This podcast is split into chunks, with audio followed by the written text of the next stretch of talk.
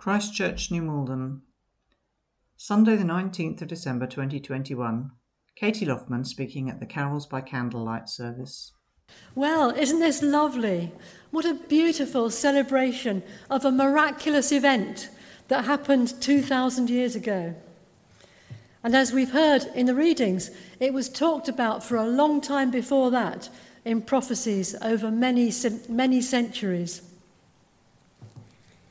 So, is it right that once a year we can forget about the horrible things in the world around us, like COVID and climate change, and we can just focus on an ancient ideal of peace on earth? Is it right to put our problems to one side and escape to that childlike view of a baby born in a stable? Well, of course, it's much more than that, isn't it? The birth of Jesus is not a way to escape from the world around us, but it's a way to shed light on the world that we're in. And Jesus did, certainly did not have an easy start in life. We've heard how he had to run for his life when he was very, very young. So there's no escapism there. Often, when we look at the past, it can help us to get a clearer view of what's happening in the present. And that's true in our own life when we look back, isn't it? And that's why people study history. At Christmas, we look at the past and we look at the prophecies and the stable. But the message of Christmas is also about looking to the future. When Jesus was born as a baby on earth, that was just the start. The start of his life's mission to bring the good news of God's kingdom his birth was the beginning of a process of redemption. And that process will ultimately result in the whole world being renewed, as we heard in that last reading that Rebecca just read. When Jesus comes again to bring his kingdom fully here, the whole world will be renewed. So, as we celebrate Jesus coming to earth as a baby, we also look ahead to when he comes again as king. So, where does that leave us? Here we are in the 21st century, somewhere on the road between that starry night in the stable so long ago and the glory of the second coming at some unknown time in the future. Where do we fit in to this story of God's eternal plan? By being here in church this evening, we recognize that we are part of that story. So, which bit is about us? Well, the good news is that that process of redemption that Jesus kicked off when he came to earth is still going on today. It doesn't end until his kingdom comes. So that's the answer to where we fit in. We're part of that ongoing process of redemption that started in the stable and will be completed when he comes again.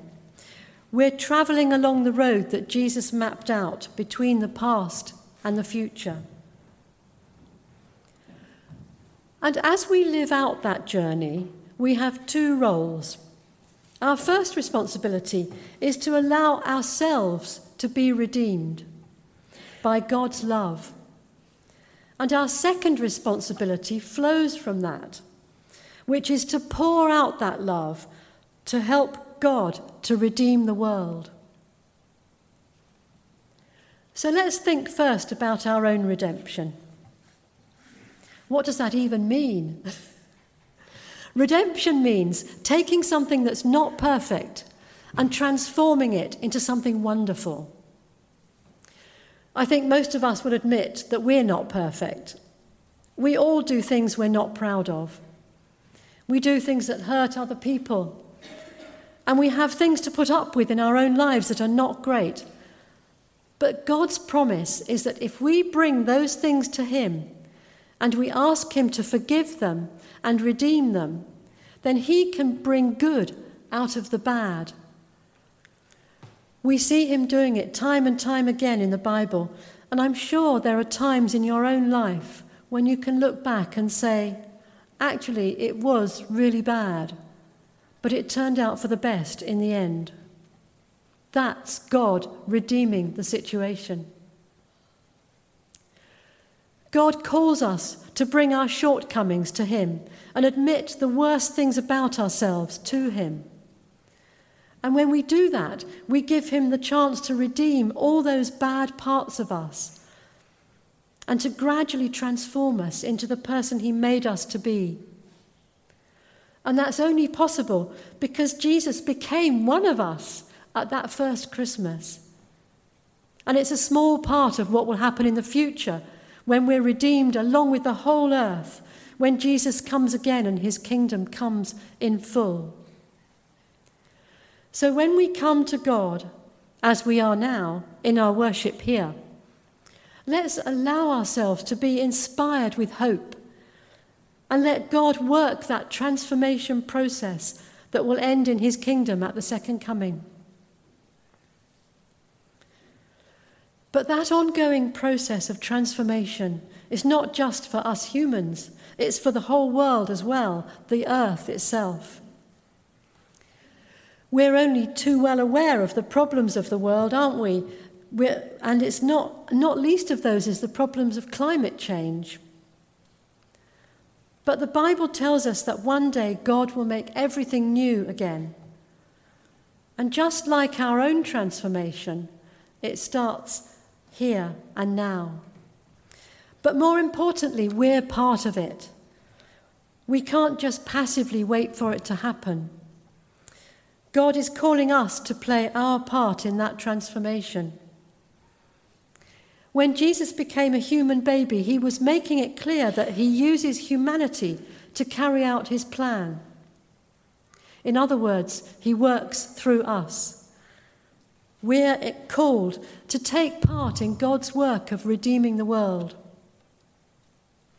So that means that everything we do has an impact on the direction that the world is going. We can contribute to its redemption, or we can hinder the process. Our responsibility as Christians is to play our part in God's work of redemption. But it's not just nature that needs redeeming, is it? It's everything. Every time we speak out against something that's not fair, or we act to put it right, however big or small that is, we're helping to redeem that injustice. It was great to be part of the Black Lives Matter campaign last year, and it's important that we keep following it up in our daily lives too to reduce that injustice. Jesus said, Blessed are the peacemakers.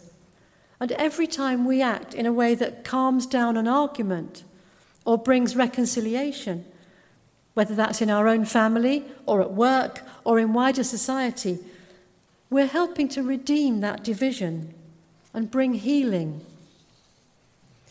That's why Jesus calls peacemakers God's children, because they're working towards God's kingdom.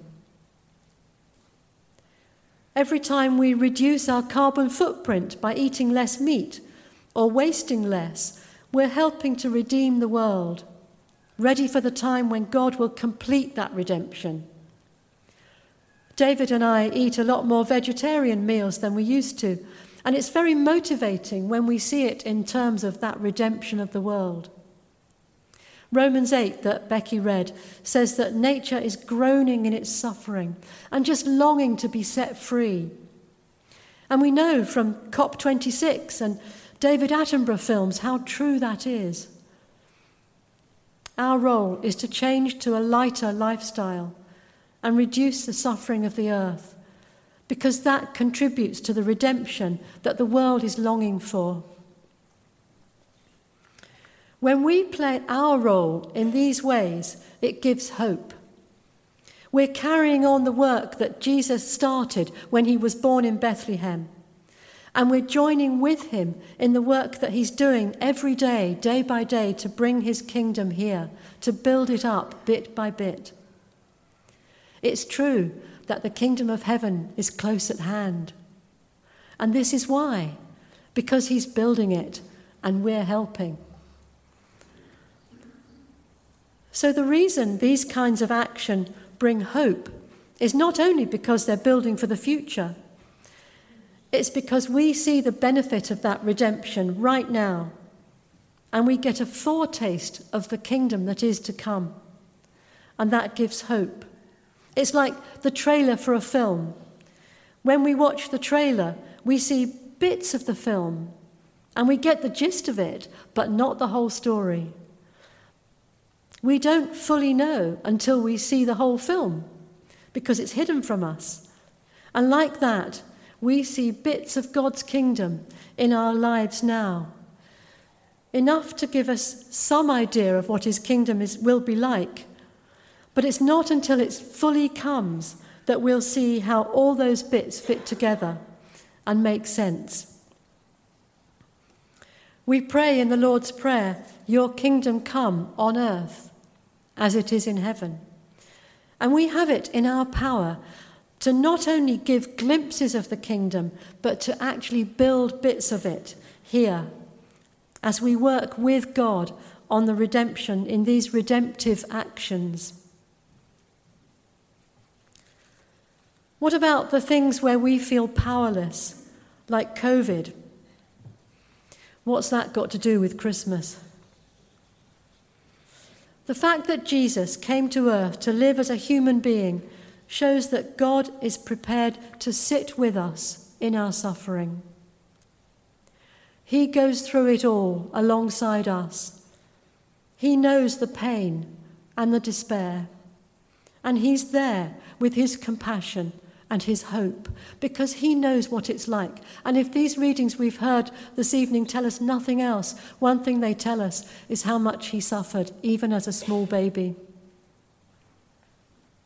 The fact that he came to earth and became a human being like us shows that he's with us in everything.